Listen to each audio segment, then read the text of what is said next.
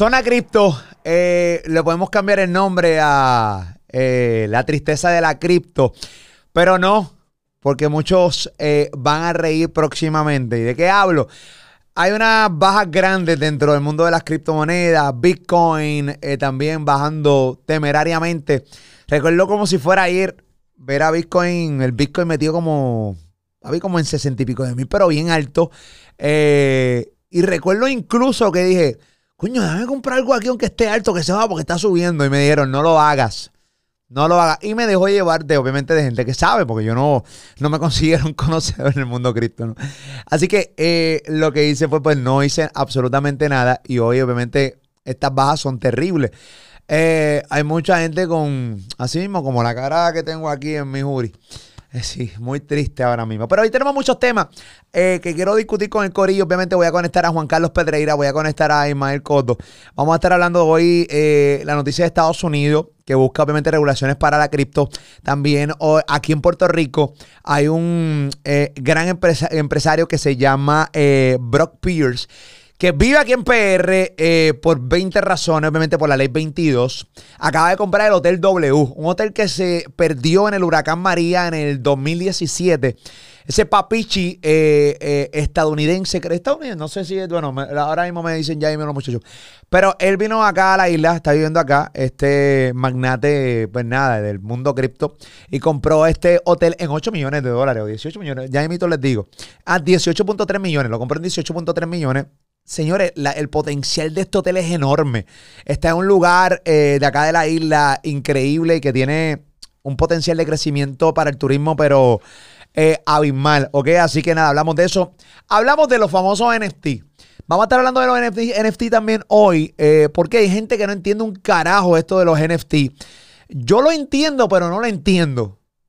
Y de repente veo gente, empresarios y magnates metiendo dinero aquí y no entiendo porque también ellos dicen. Todavía no hay nada que asegure que, esto va a mantener su valor o que va a subir o va a bajar. O sea, eh, yo quiero entender los NFT.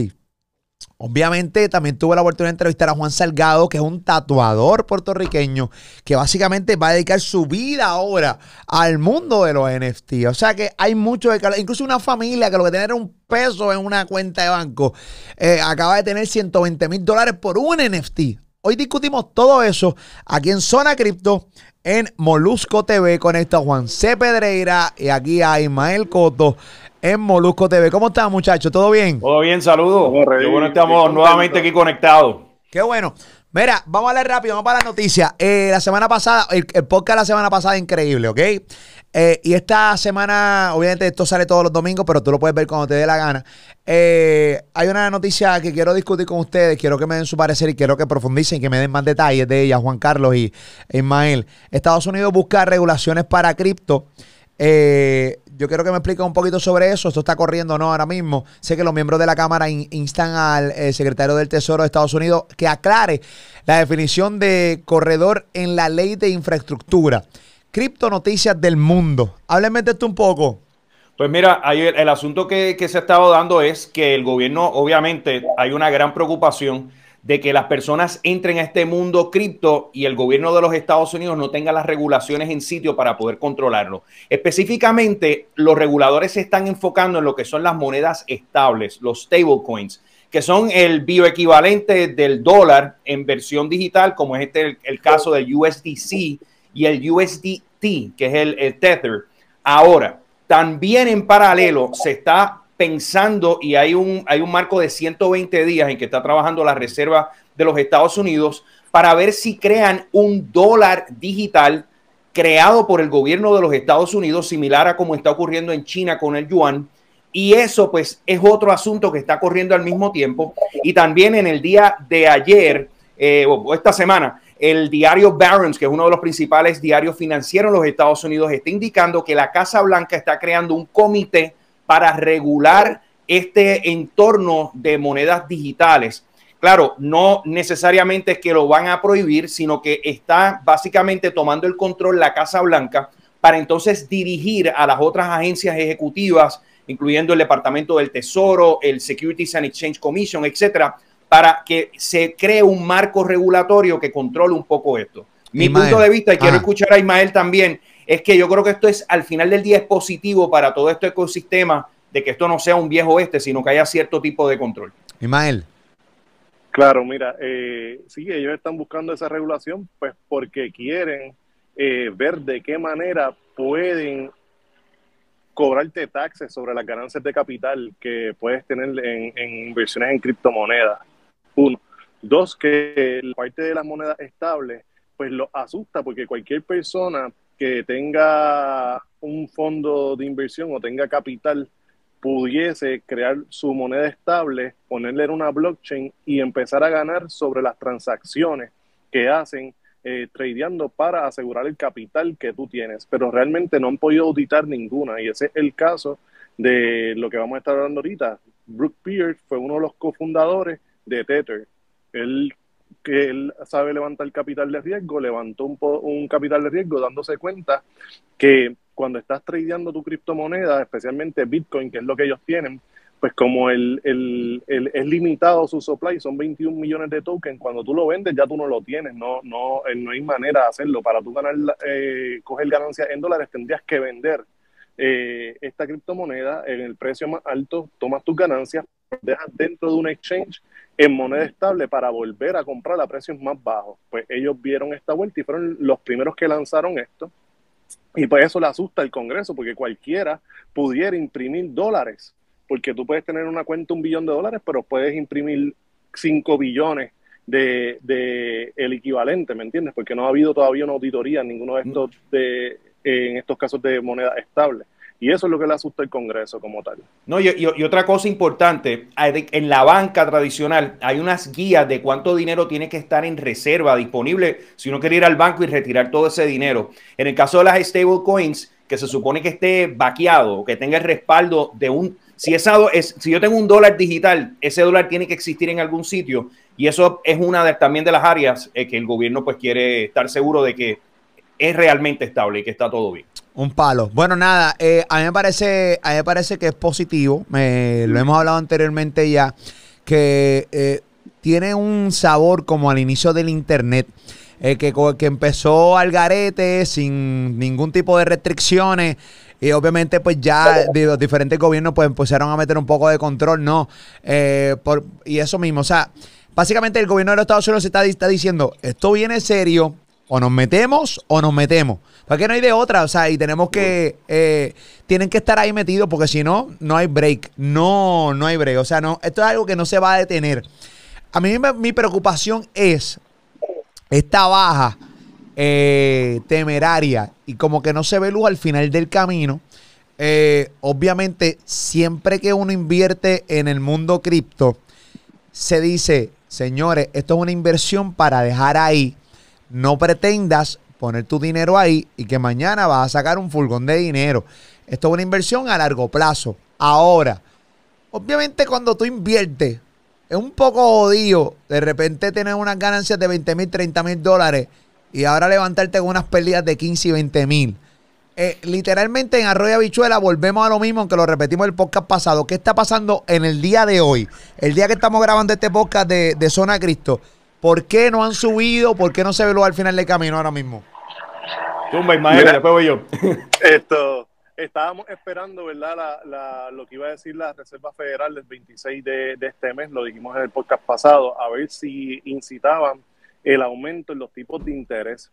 El aumento de los tipos de interés lo que quiere decir es que todos estos bancos centrales van a la Reserva Federal, toman ese dinero y, tienen que pagarle un interés, ¿verdad? Y, funciona, así funciona la, economía. Si aumentan esos tipos de interés, pues, ¿qué sucede? Pues ellos quieren aumentar los tipos de interés para poder disminuir la inflación. Pero la inflación está tan fuera de control. Está en la nube, está el garete lo pospusieron, porque si aumentan aunque sea punto .50 los tipos de interés, van a entrar en impago un montón de compañías que han cogido dinero federal, que lo han hecho para poder eh, recomprar sus propias acciones, que es algo que no se supone que haga, pero están haciendo, para seguir manteniendo la economía flotando. ¿Por qué? Porque realmente lo que refleja la bolsa de valores o la economía eh, en cuestión de, de mercados financieros no es lo mismo lo que, refleja la, economía real de, de, tú y yo que compramos todos los días, que se están comprando un montón de cosas. Pues no sucede por, por parte de la inflación, pues, sucedería que entrarían en un impago un montón de estas compañías. Pues, ¿qué pasa? Esto asusta a todos los inversionistas y no es un secreto, estos grandes inversionistas institucionales ya ellos están en cripto hace rato porque tu dinero ni nuestro dinero aumenta el precio de las criptos. Tiene que entrar mucho capital de verdad para... Eh, poder mover estos precios y hacer que esto suba. Pues ellos están fuera esperando que, a ver qué es lo que sucede aunque sí vamos a tener un repunte. ¿Por qué? Porque si los tipos de interés están bajitos, ellos pueden seguirse endeudando barato y seguir invirtiendo. Pero también si aumentan los puntos de interés, eh, de los tipos de interés, perdón, pues también habría un repunte porque es lo que se ha visto históricamente. En el 2008, que hubo un, alza en, los tipos de interés, cuando vino la debacle de la hipoteca, se disparó el mercado también. de, luego de esa baja increíble, el mercado se disparó.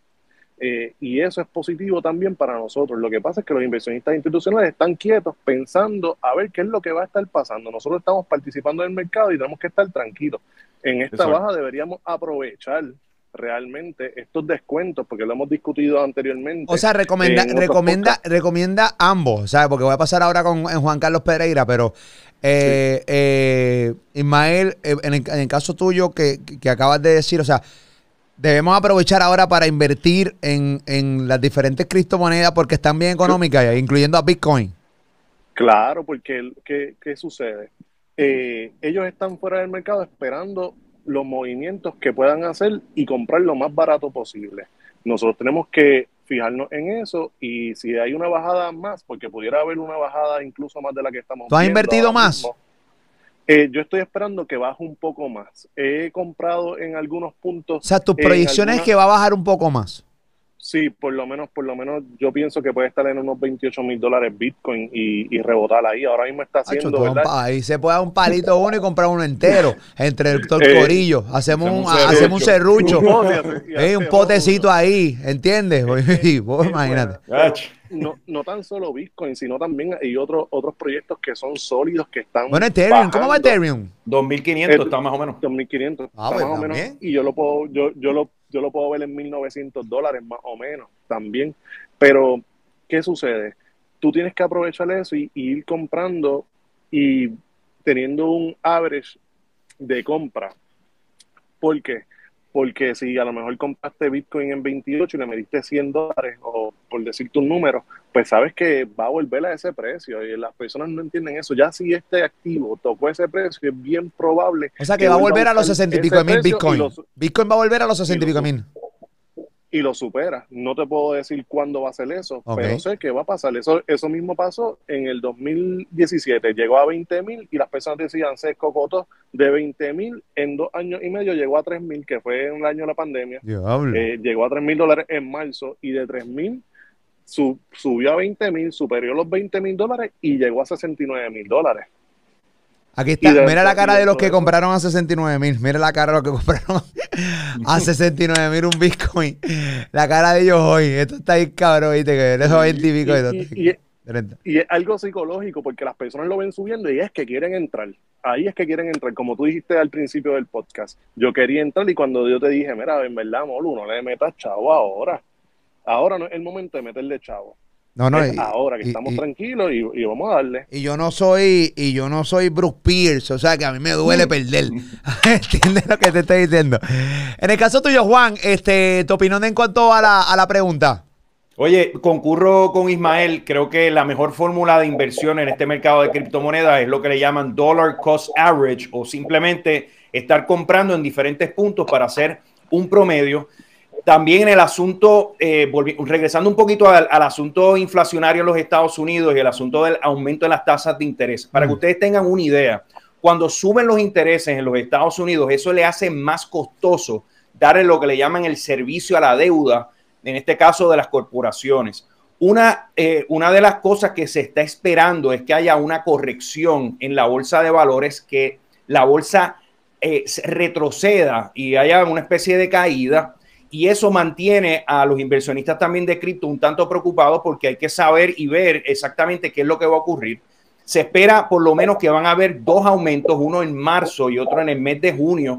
Se llegó a hablar hasta de cuatro aumentos en la tasa de interés, pero obviamente estamos adentrándonos. Aquí hay elementos políticos también. Tenemos ahora elecciones de medio término en los Estados Unidos, donde el gobierno de Biden no se puede dar el lujo de tener una economía colapsada Así que este aumento en la tasa de interés, yo creo que ya, por lo menos ese primer aumento en marzo, ya el mercado lo ha computado y lo tiene en los precios que estamos viendo. Yo creo que es un poco más a futuro cuando se, se vea y se tenga un panorama más claro de cuál es el efecto en el stock market y la bolsa de valores. Pero lo que no me cabe duda es que si llegara a caer un poco esta, eh, la bolsa, el stock market en los Estados Unidos, los inversionistas se mueven pues ciertamente a bonos, a oro y en este caso Bitcoin. Así que Bitcoin posiblemente sea ese lugar donde puedan parquear el dinero y tener tal vez algún tipo de seguridad y de estabilidad dentro de toda esta turbulencia que se espera esté ocurriendo en los mercados financieros este año. Y le añadimos el elemento de lo que está ocurriendo en Ucrania con Rusia. Y esto también es otra, otra nube negra que está por encima del mundo cripto, aunque uno pensaría que Bitcoin y Ucrania no tienen nada que ver, pero nuevamente son marcos eh, macroeconómicos que mantienen la incertidumbre en los inversionistas que tienen mucho billete para entrar en este mundo. También recuerden que, que, Bitcoin es energía, necesitamos mucha energía para poder lograr minería de Bitcoin y Rusia es uno de los puntos que están apuntando los mineros. Por eso es que la semana pasada el Banco Central de, de Rusia dijo que y que recomendaba prohibir las criptomonedas y la minería. Y Putin dijo, oye, aclaren eso, porque ellos, él realmente quiere traer los mineros para acá, porque si él tiene el poder de hashtag, de, de, hash, perdón, esto dentro de, su país y él es uno de los mayores proveedores de energía, pues va a generar mucho capital también. Bueno, eh, es bien interesante este tema. Hay varios temas más que quiero tocar dentro de la zona cripto de hoy acá en el podcast en el podcast. Bien pendiente, quiero saber, entender un poco más de los NFT. Eh, realmente es un tema que me, que me tiene encabronado porque toda, o sea, es un tema que se entiende, pero de repente no lo entiendo. Entonces, pues así está mucha gente. Hay mucha gente que lo entiende y pues está chévere. Pues, pues, si tú lo entiendes, pues, pues, fluye. Y vamos a, venimos con una explicación en breve, pero vamos a hablar un poco sobre esta venta aquí en PR. Inversor de criptomonedas compra el Hotel W eh, en Vieques en 18.3 millones hay un eh, magnate, un tipo millonario que vino a vivir aquí a Puerto Rico. En Puerto Rico hay una ley que se llama la Ley 2022, este, donde pues nada, todos los millonarios eh, que quieran ahorrarse millones de dólares en, pagar contribuciones, pues vienen para acá eh, y pues lo logran. Este tipo se ha ahorrado millones de dólares en, contribuciones. Se mudó para acá, para Puerto Rico. Así que Brooke Pierce, eh, que es este caballero que está aquí, eh, mira qué hermoso su pelo, una gran melena. Eh, papichi. Ese papichi. él es americano, estadounidense. Correcto. Sí, él nació en Minnesota. bueno, Él, en realidad es, actor. salía en una serie de, de Disney por muchos años en los 90. Sí, a mí se me tenía que reconocido. Mira, este pana compró. él, salió en Mighty Dog. Mighty Dog. Ah, en Mighty Dog. Mighty Dog. Neta, ¿verdad? No, 18.3 millones compró estas 50 cuerdas eh, de Hotel W. Este hotel quedó devastado aquí en Puerto Rico, pues, con el huracán María, que destruyó la isla completa. Y, y uno de los lugares que se destruyó fue el Hotel W. Hay mucha gente que había ido al Hotel W. Un lugar increíble eh, que realmente tiene muchas, tiene grandes posibilidades de ser un, lugar eh, brutal para que vengan personas a turistear, ¿no? Lo compran en 18.3 millones de dólares. Eh, hablemos un poco sobre, sobre este pana que se llama Bruce Pierce, este Corillo. Mira, hagamos un paréntesis, quiero decir algo sobre esto. él compra ese hotel, pero ah, y la gente dice, ah, los americanos están comprando de todo. Mira, aquí hay gente de Puerto Rico, que tiene el billete para comprarle eso y más. Lo que sucede es pues, que tienen otras expectativas. Pues el pana tiene un poco más de visión y le está dando porque no tiene miedo de sacar 18 Yo no lo veo como un poco más de visión, yo lo veo como una visión distinta a la de un puertorriqueño que tenga dinero, porque si de repente a mí no me importa un carajo comprar del W, ¿entiendes? Pues yo tengo muchos problemas con yo tengo muchos problemas con el hecho de que ahora queremos, tú sabes que en Puerto Rico todo es por moda. Entonces está la moda ahora de atacar eh, a todo a todo aquel que compra cosas en Puerto Rico que no es puertorriqueño. Y está chévere, pero toda la vida, cuando no existía la ley 2022, venía gente de otros países y compraba diferentes cosas. Yo lo que creo es que, yo lo que creo es que, pues, hermano, eh, al final del día, pues, si hay un puertorriqueño que tiene 100 millones de dólares y está Bruce Pierce que tiene 100 millones de dólares, eh, pues, hermano, si Bruce Pierce tiene la visión de ese hotel, pues lo compró y el, puertorriqueño tiene la visión de comprar, qué sé yo, un, otro negocio que no, que no es el Hotel W. El problema de la ley 2022 no es la ley 2022, lo he dicho 20 veces. La ley 2022, y lo, eh, o sea, el Bruce Pierce no es culpable. No, un puertorriqueño fue el que creó la ley, no fue Bruce Pierce. Un puertorriqueño creó la ley. Así que los puertorriqueños que crearon esta ley son los culpables de las personas que no les gusta que vengan estadounidenses o gente, oye, no son estadounidenses nada más, son gente de muchas partes del mundo, mexicanos, a comprar propiedad y toda la cosa, ¿entiendes? O sea que es, son puertorriqueños, Corillo. Así oye, Molu, y, y, añado un dato, porque hay la, la, percepción de que ellos no pagan ningún tipo de impuesto, pero si ellos crean una corporación en Puerto Rico, las ganancias de esa corporación, o sea, los el movimiento tributa a la tasa ordinaria que se paga. Y no solamente eso, ese hotel va a emplear a puertorriqueños, o sea, va a emplear a gente de Vieques, que probablemente Vieques es de los municipios con mayores tasas de desempleo en Puerto Rico. Así que yo creo, y, yo comparto, obviamente, la figura de Brock Pearson, una figura muy controversial, incluso ha habido señalamientos de diferentes casos muy controversiales, aquellos que hagan una búsqueda en Google lo van a ver, pero tampoco podemos eliminar del todo el que inversionistas de afuera vengan a Puerto Rico por una razón. Puerto Rico no ha podido mantener capital local. Aquí las empresas que existían antes, que movían ese capital, cada vez son menos y menos. La banca se hace muy difícil a muchos empresarios pequeños querer abrir y tener ese dinero y ese capital para comenzar. Así que necesitamos de alguna manera que entre capital. Si no entra capital de Puerto Rico, pues tenemos que buscar capital de afuera. Lo importante aquí es que ciertamente se mantenga un clima de querer acercarse con la comunidad. En este caso, pues darle esas oportunidades a los locales allá en Vieques de que puedan ganarse la vida y trabajando en esa propiedad. Definitivamente. Bueno, nada, a mí, a mí esta noticia, pues, pues está chévere. Yo, yo la veo, de cierta manera la puedo ver, o sea, eh, me hubiese encantado que hubieran sido puertorriqueños. Créeme que sí. O sea, yo soy, yo soy, yo soy mega puertorriqueño, yo quiero morir en mi tierra. Pero no puedo atacar a un empresario de afuera que quiera venir a comprar, porque si mañana a mí me da la gana de ir a comprar una compañía qué sé yo, en Estados Unidos y me, me dan la oportunidad, pues la compro. Y hay muchos puertorriqueños, muchas partes del mundo que tienen diferentes negocios, han comprado diferentes empresas, así que nada.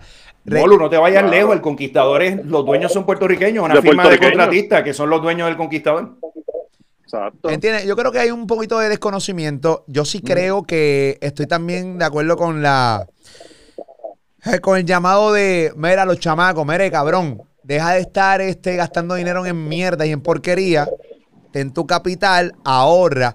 Estoy en desacuerdo de que no todo el mundo puede ahorrar. Es verdad, hay mucha gente que no puede ahorrar, pero hay mucha gente que sí. Específicamente los jóvenes. Pap, tú con una tierrita, en vez de estar gastándolo en tenis, 300 pesos en tenis, para que trates de comprar lo tuyo. Eso sí, estoy de acuerdo, pero no. Importante, importante. Pero eso, eso tiene que ver eh, eh, algo, Molu, y, me gusta que traiga ese punto de vista, porque tú sabes qué tiene que ver eso con la educación. El sistema educativo que hay en Puerto Rico, que es el mismo que está en Estados Unidos, está diseñado para que tú sigas instrucciones y seas un empleado. Para eso es que está diseñado el, el sistema educativo de... Tremenda este mierda, por cierto. Y para colmo es una, y para colmo es una mierda, porque no tiene, o sea, para colmo es una mierda. Eh, eh, el, el, el, presupuesto, tú lo has dicho, el presupuesto del Departamento de Educación aquí en Puerto Rico es más grande que el de algunos países de Latinoamérica. Y como carajo tenemos estas mierdas de escuela aquí que yo que trabajo, que aporto a este país, tengo que pagar un colegio privado. ¿Me entiendes? Entonces la gente se va para Estados Unidos, pues muchos amigos míos se van para Estados Unidos y tienen al hijo en una escuela brutal 10 veces más grande de la que están los míos y no pagan un carajo. ¿Entiendes? Eso y, eso en verdad molesta porque el futuro está en la educación. Pero ahora mismo, gracias por tener el internet, yo me he autoeducado, muchas personas se han autoeducado y están pudiendo progresar.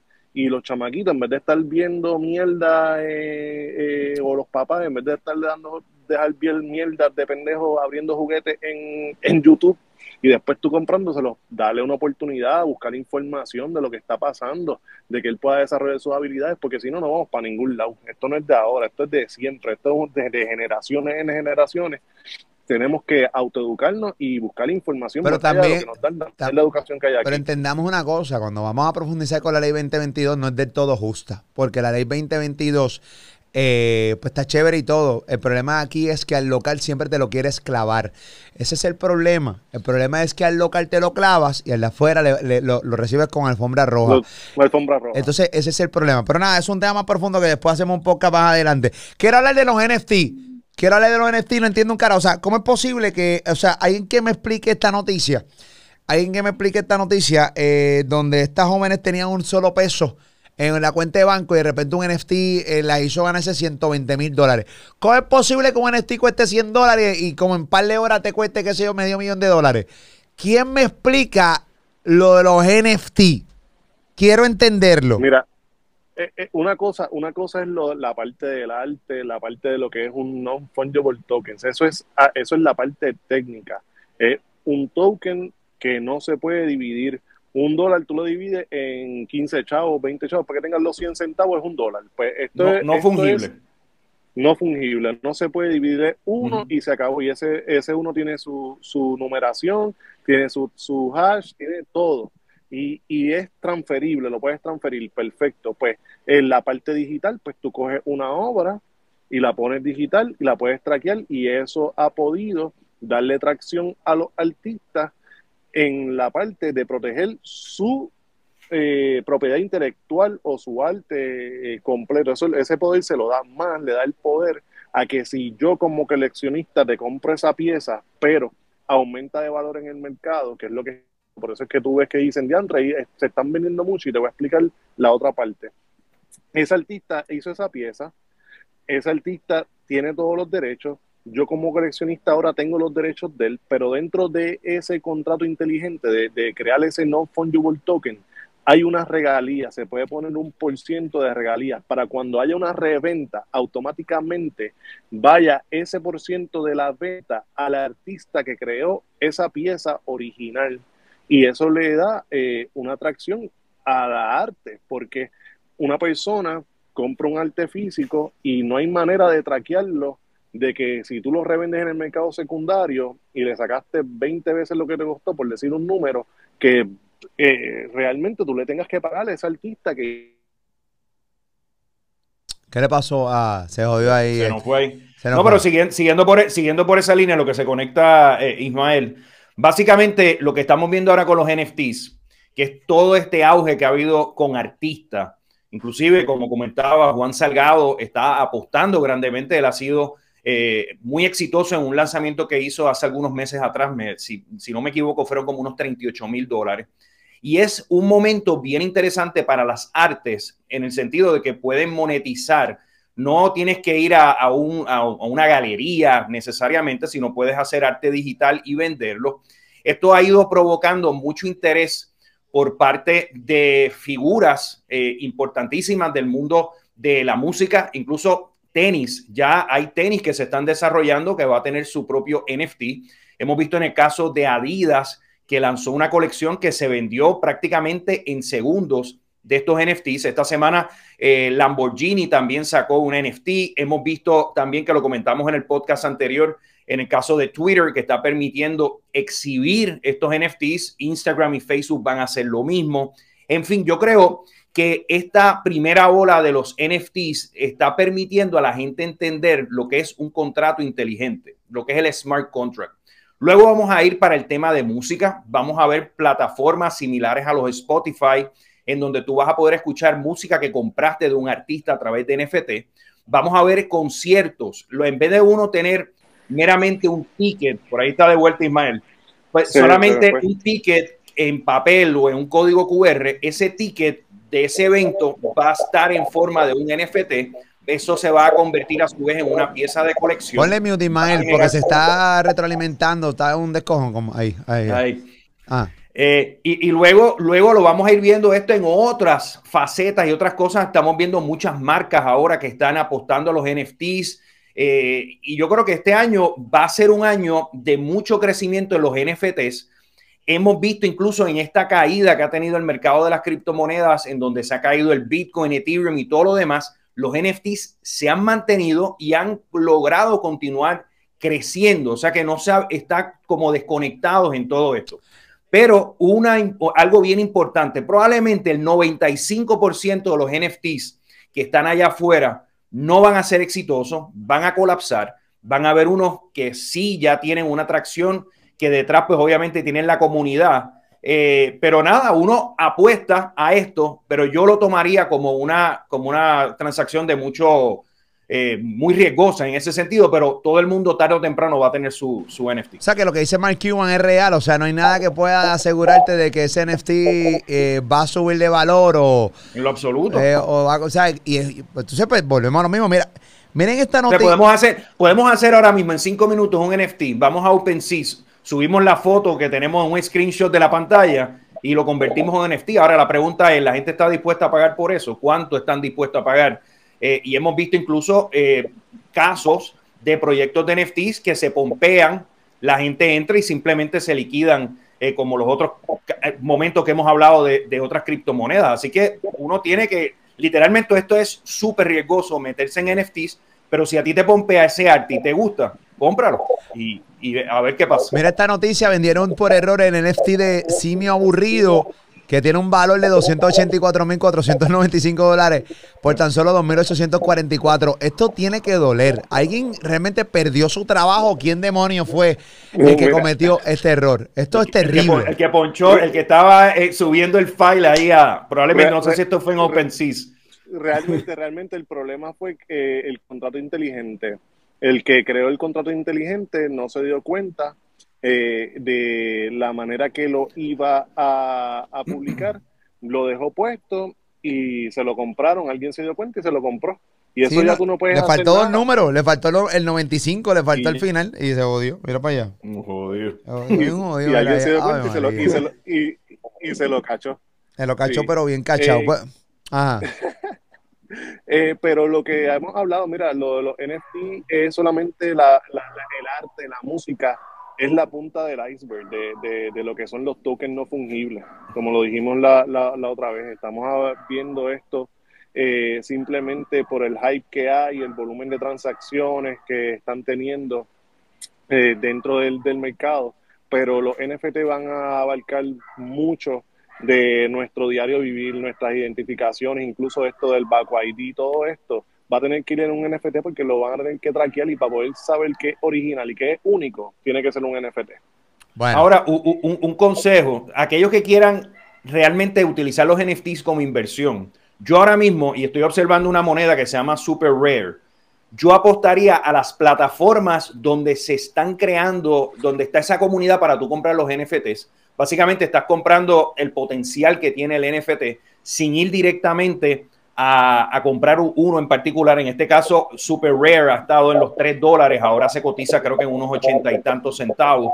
Así que por ahí que va, por lo menos mi lógica de inversión va por esa área. El resto de los NFTs lo, lo hago por puro vacilón y porque me gusta el arte. Muy bien. Oye, antes de cerrar el podcast, eh, obviamente no son... Ustedes, eh, ¿cuál es la moneda que hay que estar observando? Eh, la criptomoneda que hay que estar observando ahora mismo. ¿O ninguna? No, hay que observarla, hay que observarla. Eh, eh, por lo menos en los proyectos que yo estoy bien, bien eh, metido, eh, son los proyectos que tienen que ver con esto de metaverso y NFT, de Centraland, que es Mana, estoy apostando fuerte a ella, y Sandbox. Además también Gala, esas son las tres cripto que yo estoy apuntando. Bajaron sustancialmente, yo estoy en ellas desde que están en centavos, no he vendido todavía, sigo acumulando. Eh, pero, por ejemplo, cuando se anunció lo de el cambio de nombre de Facebook a Meta, eh, Sandbox y Maná se dispararon a llegar de centavos a 5 dólares y 7 dólares. Ahora mismo Warner Brothers, eh, Warner Brothers, perdón, no, Warner Music hizo un acuerdo con Sandbox para tener un LAN dentro de lo que es el metaverso del juego Sandbox eh, para darle una experiencia a todos los fans de la música y a sus artistas, poderlos llevar ahí. Eso es impresionante, eso es el futuro. Qué duro. Eh, Juan, dime, Monet. Eh, pues yo sigo, seguimos, yo sigo observando, ya lo mencioné el año pasado, lo que es eh, Polkadot, lo que es Polygon. Me parece que esas soluciones siguen teniendo mucha atracción, especialmente en los desarrolladores que están apostando a todo esto. Y también estoy observando Phantom, que es una plataforma que permite y optimiza lo que son las transacciones de DeFi o de finanzas descentralizadas. Así que esos jugadores que están teniendo mucho movimiento a nivel de desarrollo son las importantes a observar, porque si no hay desarrolladores, el, proyecto colapsa. Así que es importante ver los desarrolladores que están, cuánto dinero le están metiendo. Y nada, seguir observando y como siempre, pues es importante, los Bitcoin y Ethereum, yo creo que es una pieza clave en cualquier inversión que se vaya a hacer en el mundo. Mira, este meme es para ti, Juan. Eh, este meme es para ti, ahora que acabas de hablar de Bitcoin de nuevo. Eh, Mira. Ah. Oye, pero es que ese es el papá, es que ese es el papá de la cripto, Moru. Yo no sé, yo no sé. Estos son los, los, memes regados. Mírate los memes que están regados por ahí, mírate este, mírate este. Preguntarle, a un banquero qué opina de Bitcoin es como preguntarle a un taxista qué opina de Uber. Oye, esas conversaciones las he tenido yo con, personas que se dedican al mundo de inversiones tradicionales. Mírate, eh, son fuertes, son fuertes. Todavía esperando que la criptomoneda resuene en mi vida. Ese dice mi papá. Mi papá me, me podría poner ese. Sí, porque tú sabes, que tú sabes que los papás y los abuelos dicen, ¿qué carajo es eso? Vete para el carajo con esa mierda. O sea, eso no va para ningún lado. ¿Entiendes lo que te estoy diciendo? Mírate. Ah, no, te, ya te puedo. No. Esos son los memes que están regados por ahí, Corillo. Esa es la que hay. Bien importante, bien importante. Hay que estar observando. No te puedes desganar. Porque esto es como todo. Eh, yo creo que ahora es que le tienes que meter más horas. Yo creo que ahora es que le tienes que meter más ganas.